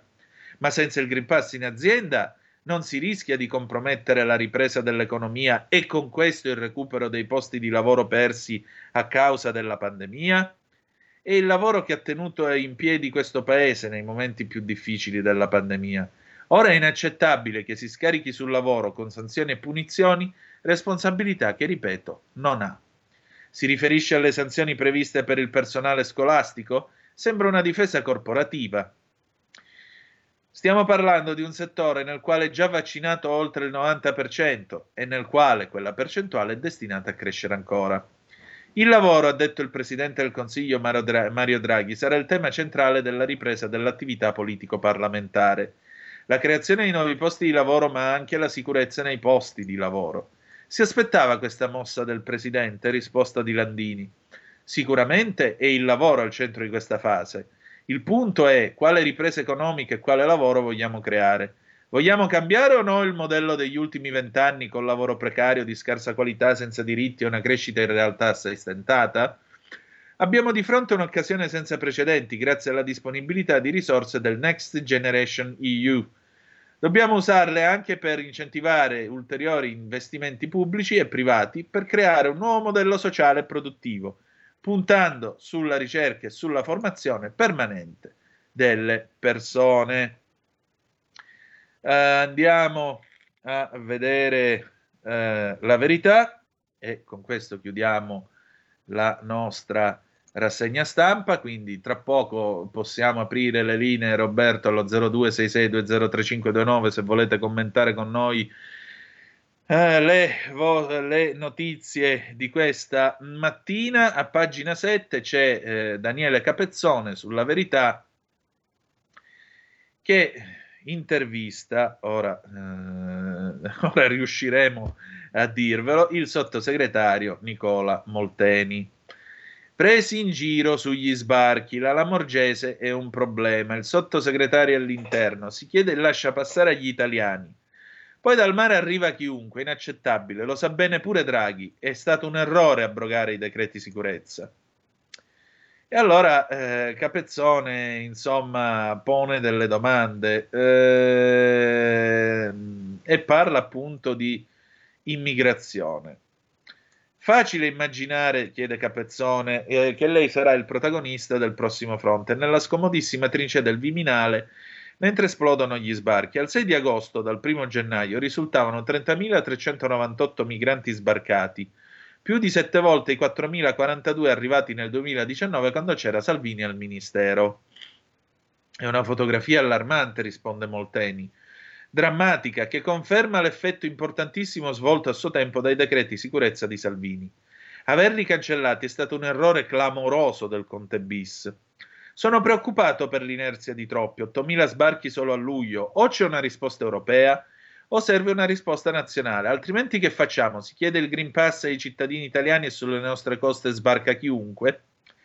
Capezzone allora lo incalza. I decreti sicurezza contarono di più per il loro contenuto o per il loro effetto dissuasivo? Risposta: entrambe le cose. Io li rivendico, ne vado orgoglioso. Abbiamo limitato partenze sbarchi morti. Meno immigrati illegali, meno persone irregolari per strada. E non li rimpiango solo io, ma credo tantissimi italiani. Ciò che dice chiama inevitabilmente in causa il ministro Lamorgese. Il ministro, chiunque egli o ella sia in un momento, è l'autorità nazionale di pubblica sicurezza. Salvini ha agito esattamente in questa veste e con quell'obiettivo. Quanto al ministro Lamorgese credo ci sia un problema, il motivo per cui Salvini ha di recente affrontato il tema direttamente con Draghi, che ha mostrato attenzione. Credo che il Premier abbia piena consapevolezza del fatto che serva un cambio di passo. Abbiamo bisogno di traghetti di turisti, non di traghetti di immigrati. Ci sarà la riunione a quattro tra Draghi, Lamorgese, lei e Salvini? Eh, me lo auguro. E non solo per l'Italia in genere, ma me lo faccia dire per le forze di polizia. Ho visitato alcuni hotspot anche di recente e ho verificato condizioni di lavoro inaccettabili, 40 gradi, turni massacranti, rischi di contagio. Lo ripeto, o c'è una risposta globale o serve una risposta nazionale, come fanno tutti gli altri. La Francia sospende Schengen, la Spagna manda i militari, il Regno Unito aggrava le pene per i trafficanti e anche per chi fa l'ingresso illegale. Il 18 agosto è prevista una riunione dei ministri dell'interno UE, ma non si discuterà dei flussi nel Mediterraneo. Ci facciamo prendere in giro? Male. Anzi, malissimo, occasione persa. Vedo che ora l'UE ragiona sul confine tra Bielorussia e Lituania, dove si sta facendo un muro di filo spinato nel disinteresse generale. Ma le istituzioni europee non hanno sensibilità per ciò che accade da noi? E allora Capezzone a questo punto gli chiede: Ma secondo lei qualcuno tipo la Lamorgese crede ancora a schemi come quello di Malta basati su eh, distribuzioni volontarie tra i paesi? Ovvio che non ci stia nessuno. Qualcuno ci ha creduto e ha fallito.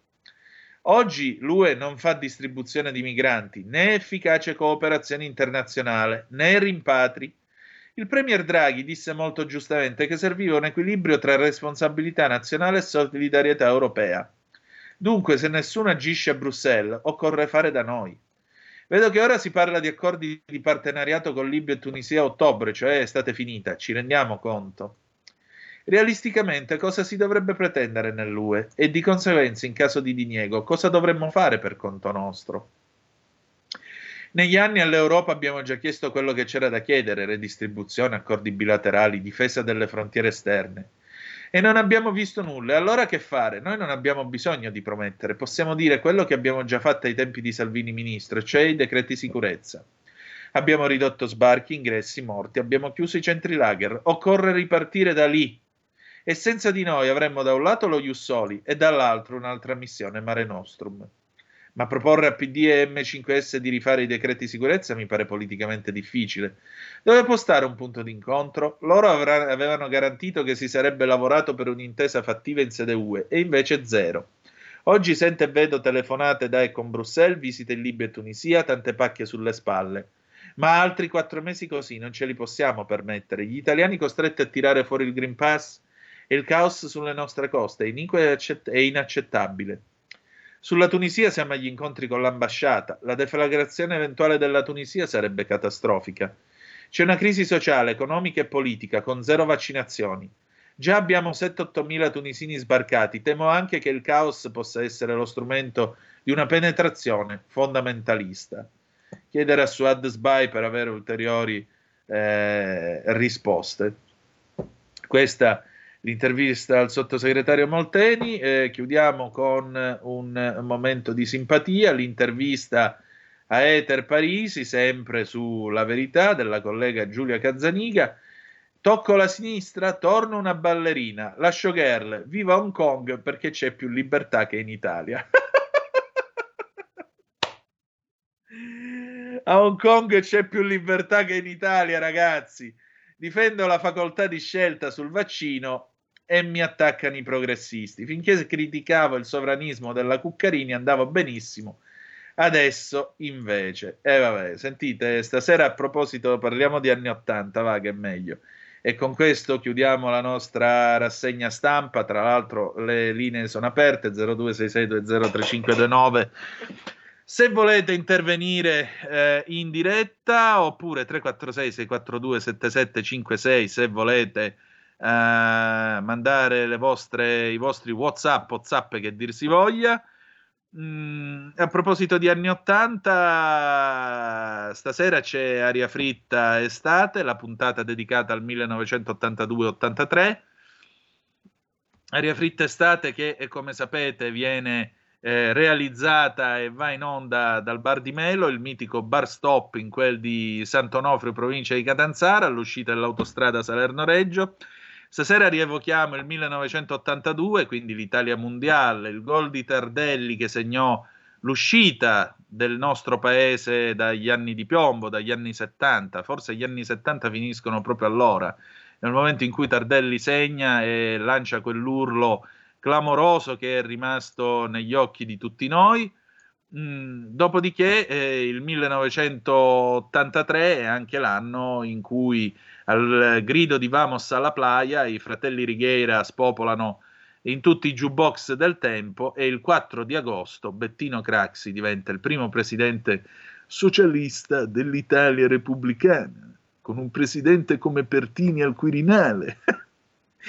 e quindi, insomma, come potete immaginare, puntata abbastanza scoppiettante, anche con una certa colonna sonora, come molti di voi sapranno, curiamo molto la colonna sonora in quel di Aria Fritta, mode, tormentoni, passaggi di quei due anni, con i ricordi anche di Edoardo Reggè e Giulio Cainarca che ci raccontano il loro 1982. Abbiamo cominciato il 2 di eh, agosto con il 1980-81, stasera 82-83, eh, lunedì prossimo ovviamente 84-85. Vi raccontiamo eh, il decennio più sparaflesciante e tecnologico del secolo breve, gli anni 80, quel tempo in cui sembrava dovessimo andare a vivere tutti quanti su Marte nel giro di pochissimo tempo, era l'epoca in cui l'elettronica, i primi computer venivano fuori, entravano nelle case, sembrava che chissà quale grande futuro avremmo trovato, poi per fortuna Agnelli mise in produzione la Duna e ci riportò tutti quanti con i piedi per terra. Dell'Arna non ne parliamo perché sapete che è una ferita aperta per tanti alfisti. Allora, 0266203529 se volete intervenire a commento della rassegna stampa, altrimenti adesso si va in pausa e ritorniamo poi con un altro pezzo abbastanza lanciato. Cerrone Give Me Love nel remix di Bob Sinclair 1977-2011. Perché? Perché è estate, siete in spiaggia e che fa? Manco un balletto vi fate. A tra poco. Antonino, se vuoi abbiamo una chiamata che è giunta proprio in questo momento. Eh, ma io ho 35 secondi e poi tu mi meni perché l'orologio ci corre appresso. Cioè, abbiamo un cosa ascoltatore che è possiamo- noto per la sua rapidità. Allora via, pronto chi è là? Sì, pronto Antonino? Buondì. Sì, buona giornata e buona settimana. A te. Sono Mimmo da Napoli. Dai, è Mimmo. Eh, io vorrei capire, eh, Volteni dice quelle cose nella intervista Capezzone e quant'altro, ma quando si, si alza si deve avere le palle di lasciare tutto. Non siete d'accordo sull'immigrazione, non siete d'accordo sui vaccini, non siete d'accordo sul reddito di cittadinanza, ma dimmi te, è solo Bonomi che ti tiene al governo? Mimmo, il concetto è che si chiama Parlamento perché ci si parla e si chiama governo perché si è tutti assieme per trovare una linea comune. Fare il discorso, io non la penso come te, vai a quel paese, me ne vado, eh, lascia il potere nelle mani di alcuni mentre gli altri si estraniano dalla lotta. E estraniarsi dalla lotta non è una bella cosa e significa non avere le palle, come dicevi tu nella tua telefonata. Pausa e dopo Bob Sinclair, a tra poco.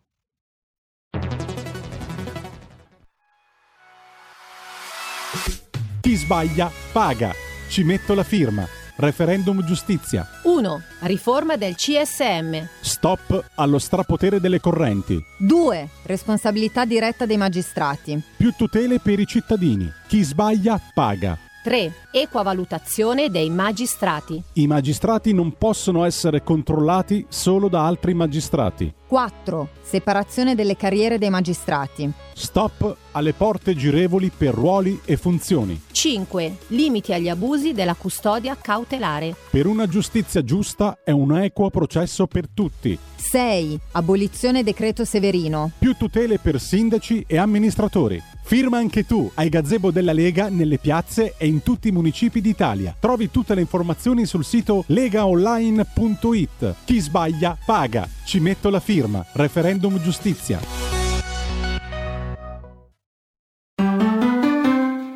Il futuro appartiene a chi fa squadra. Le radio italiane si uniscono per giocare la partita da protagoniste. Nasce l'app Radio Player Italia. 140 stazioni in una sola rete. Scegli la tua preferita e ascolta il suono perfetto del digitale. Gratis, senza registrazione, senza interruzioni, compatibile con tutti i device. Le notizie, la compagnia, la musica scelta da chi la ama, la conosce e la vive. Scarica Radio Player Italia. Il futuro batte con la radio nel cuore. Anche RPL è disponibile su Radio Player Italia.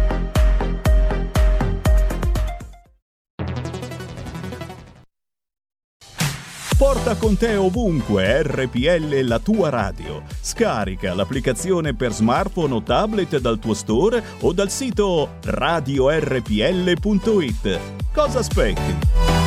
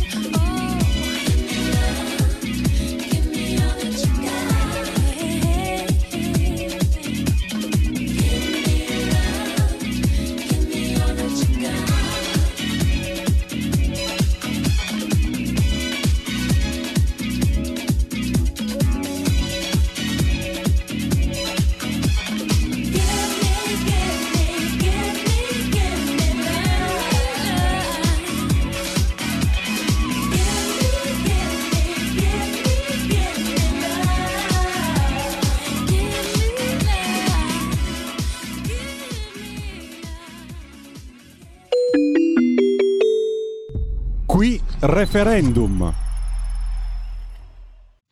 E rieccoci, siete di nuovo sulle magiche, magiche, magiche onde di RPL. Questa è la rassegna stampa, il qui referendum. Antonino Danna al microfono con voi. Allora, vi ricordo che eh, l'argomento è stato trattato nel corso della rassegna stampa, se ne è accennato, ma eh, ve lo ripetiamo, sono in corso le operazioni di raccolta firme, la Costituzione ne richiede 500.000, ehm, le operazioni di raccolta firme per i sei referendum, i sei quesiti referendari promossi dalla Lega insieme col Partito Radicale. Ve li ricordiamo? Riforma del CSM, responsabilità diretta dei magistrati, equa valutazione dei magistrati, separazione delle carriere dei magistrati sulla base della distinzione tra funzioni giudicanti e requirenti, limiti agli abusi della custodia cautelare, l'abolizione del decreto Severino. Sono sei eh, quesiti che eh, naturalmente coinvolgono eh, tutti noi, riguardano anche il futuro del nostro paese, perché una giustizia pronta ed efficiente aiuta anche l'economia del paese perché eh, dirime le eventuali controversie e permette appunto di eh, ottenere giustizia in tempi rapidi e risolvere le questioni più impellenti, pensate appalti, gare, eccetera, eccetera, eccetera.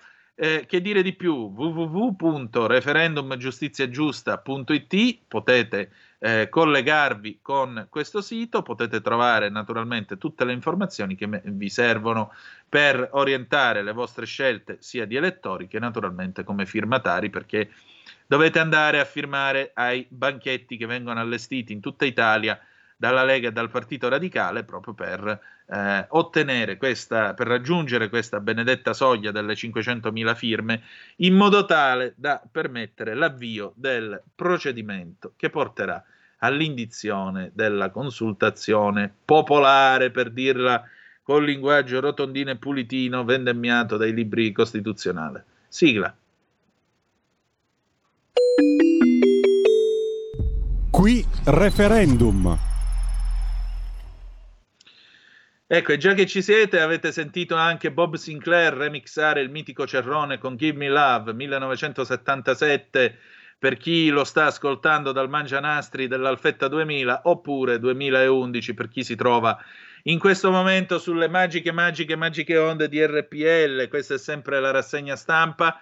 Siamo ormai alla coda della rassegna stampa, abbiamo ancora eh, una ventina di minuti, ventina di minuti che eh, è aperta ehm, ai vostri interventi, alle vostre telefonate, quindi o alle vostre zappe al 346 642 7756 oppure potete telefonare allo 026620 3529 per dire la vostra. Eh, è un panorama, bah, se non fosse per eh, le, le, la pandemia e se non fosse per questo continuo discutere, eh, sembrerebbe quasi una normale estate italiana e lo dico un po' con amara ironia e un po' con desolazione, vi dico la verità perché come al solito i temi sono quelli, il caldo ormai impellente che non lascia scampo, il rischio degli incendi. A proposito, eh, dedicato ai piromani, io spero che vi possiate bruciare il fondo schiena e quello che ci avete da quelle parti quando andate a tentare di dare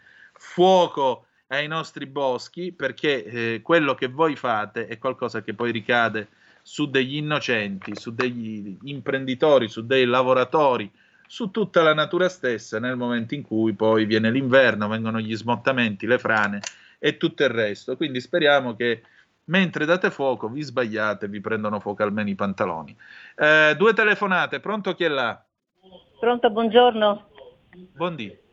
Eh, niente, volevo dire semplicemente sì, li metterei alla ghigliottina perso- questi maledetti vandali perché vabbè i prenditori e tutta l'economia che va a rotoli con questi incendi, ma soprattutto anche queste povere bestie bruciate vive, perché io vorrei far passare a loro le pene di questi poveri animali.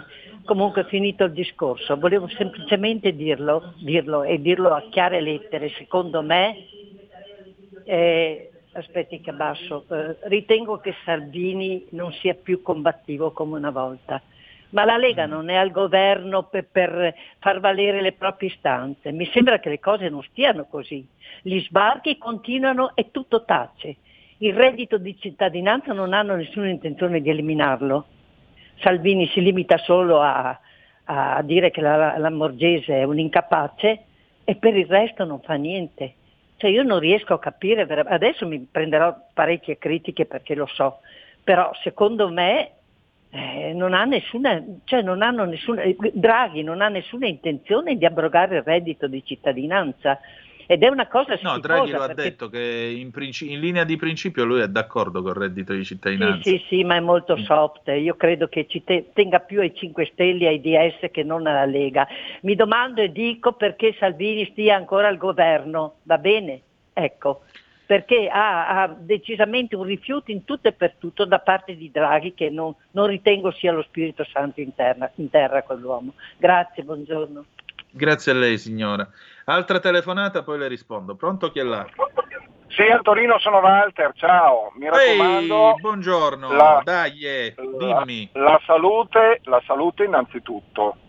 Eh, Eh, fratello mio, domani e dopodomani non ci sarò, vedo di farmi rimettere in Eh. asse, poi torno a rompervi le scatole, non ti preoccupare. No, non fare scherzi da prete perché prete non mi sembri. Ascolta, volevo dire una cosa alla signora che ha appena telefonato, poi ne ho un'altra. Eh, non so se ha mai partecipato a una riunione di condominio la signora, cioè dipende dai millesimi che hai la decisione, o, o mi sbaglio, cioè, perché tu puoi voler fare una cosa, ma se tutti gli altri ti sono contro è abbastanza difficile. L'altra cosa è una battuta, ieri sera casualmente ho rivisto il film L'ora legale di Ficarre Piccone e mi sono venuti in mente i 18.000 forestali della Calabria in questo periodo. È una battuta, però non so quanto lo sia, ovvero i mezzi per proteggersi ci sono, i mezzi per vigilare li stiamo comunque pagando, non so come la pensi tu. Ciao, No, io la Antonino, ti penso voglio bene. esattamente come te e negli altri, gli altri giorni, la- quando è stato? La volta scorsa, mi pare. La settimana scorsa uno di voi ha chiamato e ha fatto un'osservazione che io ho trovato più che intelligente. Ma con tutti i droni e la tecnologia che c'è, noi non riusciamo a sorvegliare i nostri boschi? Cioè, l'anno scorso usavano i droni per stanare la gente sulle terrazze a Palermo che si facevano la grigliata giorno di Pasquetta contro gli assembramenti, mancava solo che avessero i droni con i missili per tirarglieli addosso. Questo andava bene. Usarli per andare a controllare i nostri boschi, le nostre campagne e così via, questo no. L'altra cosa è che ormai ai terreni non si fa più manutenzione. Scusate se io ora eh, debordo un po' nel faccio un po' tra virgolette zoom green. Ehm, vedete, quando, quando era periodo di sì, era eh, fine giugno più o meno, nelle campagne eh, capitava di andare, ovviamente, c'era la mietitura, eccetera, eccetera, eccetera, e restavano le stoppie. Una delle cose che comunque si facevano era mandare il trattore o negli appezzamenti di terreno più piccoli si andava con la motozappa, io stesso le ho tirate e si tiravano le cosiddette eh, fasce tagliafuoco. Tu fai tutto attorno al confine del tuo terreno o tutto attorno a quel pezzo dove ci sono eh, naturalmente le stoppie o la parte che si può infiammare, fai una fascia zappata per bene, tratturata per bene, larga almeno due metri, in modo tale che così se qualcosa prende fuoco la fascia lo compartimenta e lo ferma. Questo quando la gente andava in campagna e naturalmente quando si faceva manutenzione ai terreni, che è anche uno strumento di, pre- di, prevenzione degli incendi. La gente circolava campagne a campagne e di conseguenza uno armato di bottiglia con la benzina o quello che è per andare a dare fuoco non passava certo inosservato. Siccome questa è la società in cui eh, i bambini sono costretti ad andare in una fattoria educativa per vedere gli animali, perché ormai viviamo tutti nella città, nella città inurbata, e poi leggi temi di bambini che spiegano che il pollo ha otto zampe perché lo vendono a tranci al mercato, eh, cap- al supermercato, capite bene che concetti come fascia tagliafuoco o tutela dei nostri terreni o manutenzione dei terreni, insomma, sono concetti che suonano quasi lunari a parlarne. Altre due telefonate, pronto chi è là? Buongiorno signor Antonino, Carlo dalla provincia di Brescia. Ciao Carlo, buondì. Ecco, io ho sentito la telefonata del signor Walter. Non mi è piaciuto il fatto che ha detto che la signora fosse stata a una, una riunione di condominio, cioè io voglio dire, sicuramente sul fatto che la Lega resta al governo c'è una strategia importante che punta a far sì che la Lega vada al governo naturalmente con le elezioni, ecco, questa è la strategia, però eh, c'è anche una larga parte di, di, di, diciamo così, di militanti, la parte della Lega, eh, gente come noi che è abituata a pani e presidi, e abbiamo fatto tanti presidi eh, quando c'è stato il periodo degli sbarchi, tipo non so, nel 2015, nel 2016, 2017, cioè abbiamo fatto tante battaglie, sicuramente a noi, eh, noi stiamo soffrendo, ecco, stiamo soffrendo tantissimo come militanti perché capiamo la Lega di governo, però ci troviamo anche a disagio perché siamo gente che siamo abituati a, a stare sulla strada, a fare le battaglie, per cui il signor Walter, eh, anche la signora, dire che sicuramente c'è una Lega di governo, però c'è una larga parte di, diciamo così, di militanti che sta soffrendo tantissimo perché noi insomma le nostre battaglie non le vogliamo mollare. Ecco, volevo dire solo questo. Grazie signor Antonino, buona giornata. Prego, buona giornata. Altra Pronto? telefonata, pronto? Chi è là? Pronto? Sì. Sì, buongiorno, telefono da Cardano a Campo Varese. Ecco, io Buongiorno. riferimento anche alle precedenti telefonate che più o meno penso che l'argomento è oggi, che anche la signora La diceva Salvini eh, cosa fa nel governo. Ma, ma possibile che anche noi non riusciamo a capire certe persone se non eravamo dentro nel governo? Ma pensiamo se erano governati le 5 Stelle e, la- e la- e la, diciamo, il Partito Democratico, che rata di disastro c'era per l'economia e tu- e tutto. Ma pensiamo a queste cose, ma lui, ma lui sta digerendo delle cose che eventualmente è contrario, però purtroppo per tenere unito per questa faccenda del Covid eccetera, diciamo unità nazionale eccetera, lo fa per questo, non per altro, non per altro, perché lui la sua idea è tutta diversa, lo sappiamo tutti che è diversa, però tante volte per il bene anche degli italiani, dell'economia, del lavoro, della salute, eccetera. Dobbiamo anche mm, poter anche ingoiare qualcosa che magari a noi non, non sta bene. Grazie, buona giornata. Grazie. Ma vedete, che cos'è la politica? La politica, la politica non è l'arte di poter fare tutto quanto, specialmente quando non sei un governo monocolore. Quando non ce l'hai tu il 50% e sei in coalizione, eh, la politica diventa necessariamente l'arte del compromesso. Ora dire, vabbè, che cosa abbiamo fatto? Andiamocene dal governo. Eh, andiamoci. Facciamo un esempio banale. Siamo qua, dobbiamo decidere che si mangia oggi a tavola.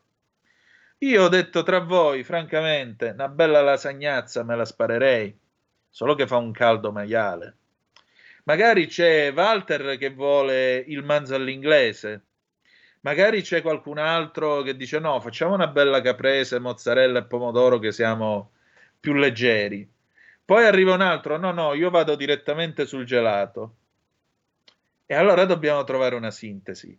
Ma se tutti voi dite no, la mia idea è questa e non la posso cambiare e ve ne andate, alla fine quello che resta davanti al forno sono io e vi beccate la lasagnazza, volenti o nolenti. Fa- ho fatto un esempio volutamente stupido perché io non sono così intelligente, però per fortuna so che chi ascolta questo programma non è uno stupido ed è molto più intelligente di me, però l'importante è farsi capire.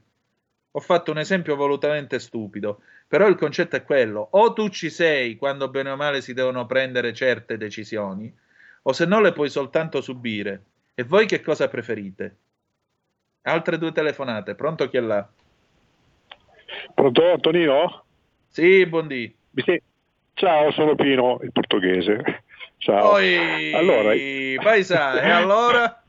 allora, mi raccomando, metti i madrigali, eh, perché sennò eh, lo Ah, sai, per eh, che dopo finale, io sono... guarda, gliene ho preparato uno che tu manco ne hai idea, altro che i cinque madrigalisti moderni. Andiamo avanti. Eh, vabbè, allora, allora mettiti il papo che oh, facciamo, chiudiamo subito il giro. Ascolta, allora io ho sentito le- gli interventi, voglio dire questo, secondo me eh, è giusto che ci siano queste proteste diciamo, al nostro interno per dire che dovremmo e potremmo fare di più eh, nel governo per eh, portare avanti queste istanze dell'immigrazione e altre che sono molto importanti.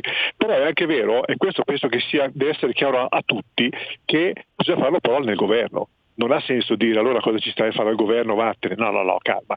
Se mi dici cosa ci stai a fare al governo, fai di più, questo io l'accetto, lo condivido, anzi sono il primo a dirlo, perché anch'io penso che forse si può e si debba fare di più. Eh, veramente c'è un mezzo addormentamento. Però ma, eh, l'idea di uscire, ma questa è la cosa che assolutamente sarebbe la cosa da, da negare, perché comunque lasceresti tutto in mano loro, figurati. Che, che casino viene fuori. L'ultimo ascoltatore che è intervenuto ha detto proprio eh, il mio pensiero, cioè eh, se non ci fossimo stati noi al governo sarebbe stato ancora molto molto peggio, quindi bisogna avere pazienza, lo sappiamo tutti che eh, il nostro capitano eh, la pensa come noi, però è chiaro che tu non puoi eh, fare tutto quello che eh, poi vorresti fare. Ovviamente però non bisogna poi dimenticarsi di, di- di insistere e di po' più le scatole, secondo me questo bisogna farlo. Grazie, buona giornata a tutti.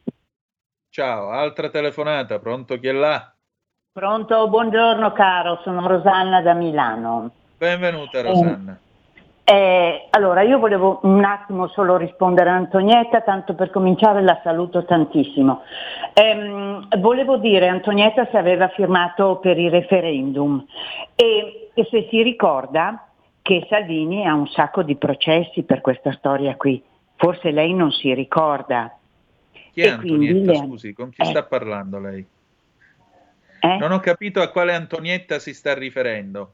Ah, quella che ha telefonato prima. Ah, La ok. signora che ha telefonato prima che ha detto appunto che la Lega è diventata anche sul, sul fronte dell'immigrazione è diventata, ma Salvini ha dei processi in corso, eh? Certo. Non so se si ricorda. Comunque, ehm, oh, volevo dire un'altra cosa. Ehm, ehm, non potremmo, è, è una stupidata, però la dico, non si potrebbe uscire noi dal governo e mandarci eh, Fratelli d'Italia? Perché io la Meloni la voglio vedere in azione. Non voglio solo che parli, parli, parli.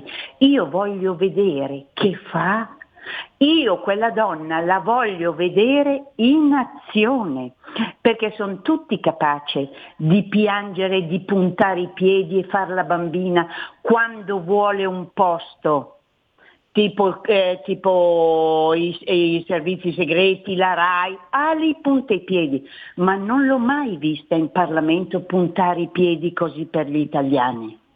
Io la voglio vedere in azione. Buongiorno Antonino. Buongiorno, eh, ma signora, nel governo si entra se uno porta i voti, e cioè se vuole entrare. Eh, la Meloni non ha voluto dare i suoi voti al governo, non è entrata nel governo, sta all'opposizione e quindi sta fuori. Eh, altra telefonata, pronto? Chi è là? Pronto? Sì, pronto. Sì, buongiorno. Eh, in Buongiorno. riferimento a- a- anche alla Meloni, ehm, si continua a dire che stare all'opposizione è facile, è facile acquistare consenso criticando e basta. Vorrei ricordare a tutti che la Lega alle ultime elezioni ha preso il 17% e stando al governo era arrivata al 34% e a un certo punto hanno detto boh, togliamo, togliamo la corrente e eh, se voi vi andate a risentire le dichiarazioni di eh, Salvini ancora eh, dopo tolta la corrente e, e quando si discuteva del nuovo governo da farsi già proponeva Mario Draghi. Allora politica è, da parte mia, cittadino, è delegare qualcuno a fare i miei interessi, tornando al discorso del condominio. Se io delego qualcuno a votare al posto mio al condominio deve fare i miei interessi, quello per cui io l'ho mandato lì. E io ho mandato lì Salvini perché mi diceva di essere contro l'Europa delle banche e abbiamo il più grande banchiere in assoluto a gestire eh, i fondi, ma non solo, a gestire anche la sanità, a gestire la nostra libertà. Eh, no- io, se fosse possibile, chiederei indietro il mio voto che ho dato a, a Salvini, proprio per questo motivo qua, perché ha disatteso nel profondo quello che erano eh, que- que- quello per cui mi aveva convinto a votarlo, e cioè eh, contro un'Europa dei finanzieri, contro un, un- uno- un sistema eh, di- dittatoriale, se vogliamo, chiamatelo come volete. Grazie, ascolto. Ma eh, diciamo questo, eh, io credo che Matteo Salvini non sia un cretino. E siccome cretino non è, il fatto di avere una figura come Draghi che fa il Presidente del Consiglio, specialmente in un momento come questo, ma voi immaginate se ci fosse stato un altro? Mm, un altro di quelli che lo hanno preceduto? Cioè, ma voi immaginate che cosa sarebbe successo? Noi abbiamo eh, una figura comunque autorevole, che eventualmente potrebbe anche andare al Quirinale, e che metterebbe eventualmente a riparo un futuro governo di centrodestra da tutte quelle indebite pressioni che inevitabilmente l'Europa farebbe eh, nei confronti di un governo Lega Fratelli d'Italia e Forza Italia. Ci avete pensato a questo? Perché nel momento in cui il centrodestra vince le elezioni, e le prossime elezioni saranno vinte dal centrodestra, eh, sapete da Bruxelles che cosa comincerà? Il tambureggiare, l'Italia a rischio fascismo, l'Italia dittatura. Poi, ragazzi, basta con questa storia della dittatura. Dittatura è a Hong Kong, dittatura è in Cina, dittatura è a Cuba, dove la gente che non la pensa come te finisce sbattuta in galera, finisce malmenata, non ha uno straccio di diritto. Qua, ringraziando Dio, ognuno è libero di dire quello che vuole. Quindi, tanto di dittatura non mi pare che sia. Altra telefonata, pronto? Chi è là? Sì, pronto Gino di Ostia. Buongiorno. Quella Gino, ciao. Ciao, sì, buongiorno.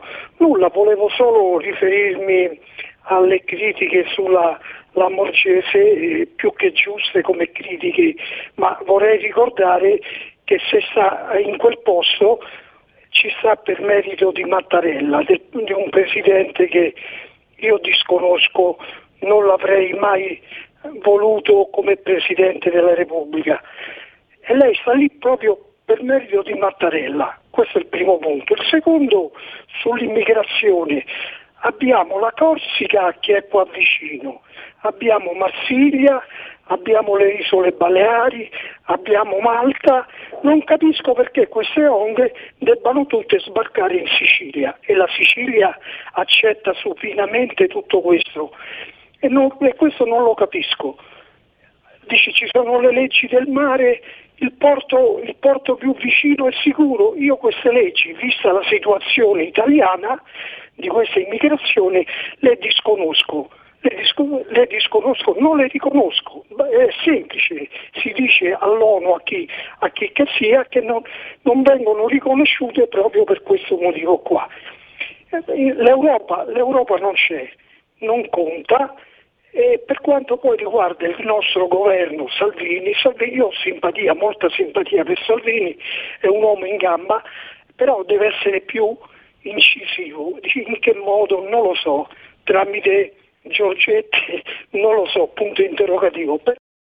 Va bene, grazie. Eh, molto brevemente, le leggi del mare si rispettano a prescindere, perché allora non vedo per quale motivo, eh, se noi disconoscessimo tali leggi, per quale motivo una nave americana dovrebbe salvare naufraghi italiani, tanto per cominciare.